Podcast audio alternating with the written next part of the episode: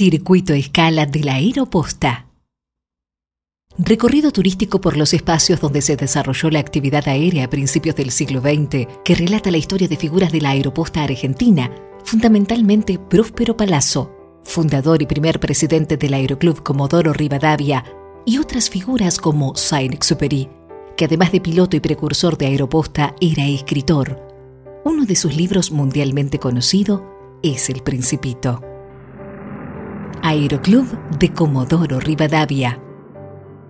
En 1930, cuando llegó a Comodoro Rivadavia, el joven médico y aviador Washington Barando, solamente surcaban el cielo de Comodoro los Latécoère la T-25 de la compañía aeropostal, que fueron piloteados inicialmente por los ilustres Jean Mermoz y Saint-Exupéry, y posteriormente por los pilotos argentinos Próspero Palazzo, Ricardo Gross, Domingo Irigoyen y Luro Cambaceres.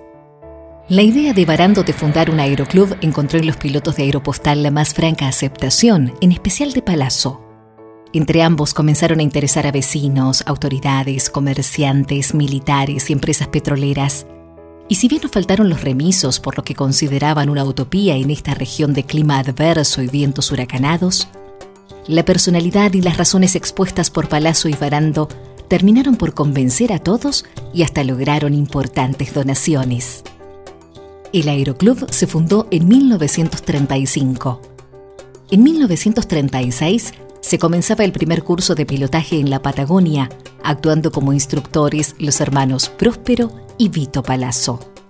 La muerte de Palazzo ocurrida el 23 de junio de 1936 constituyó un duro golpe para la noble institución, y una vez pasado el lógico desconcierto por tan lamentable pérdida, los socios reanudaron con toda energía su labor y al año siguiente obtenían su licencia los primeros pilotos del Aeroclub y de la Patagonia, Washington Barando, Francisco Rubi, Juan Brecha y Alfredo Honza.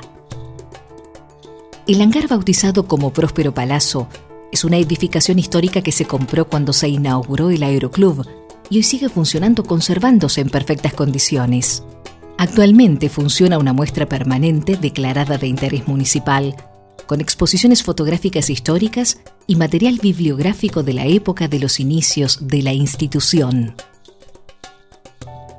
Banco de la Libertad. Comodoro es una de las ciudades de la escala de la línea aeropostal que funcionó a principios del siglo XX, por lo que se colocó un monumento con forma de banco en homenaje a Saint-Exupéry, denominado Banco de la Libertad, auspiciado por el programa oficial Acercamiento entre Culturas de la ONU UNESCO. Fue una iniciativa de la Fundación Francesa Le Pont du Coeur, Los Puentes del Corazón, gestionada por el Aeroclub local y la Dirección General de Turismo de la Municipalidad de Comodoro.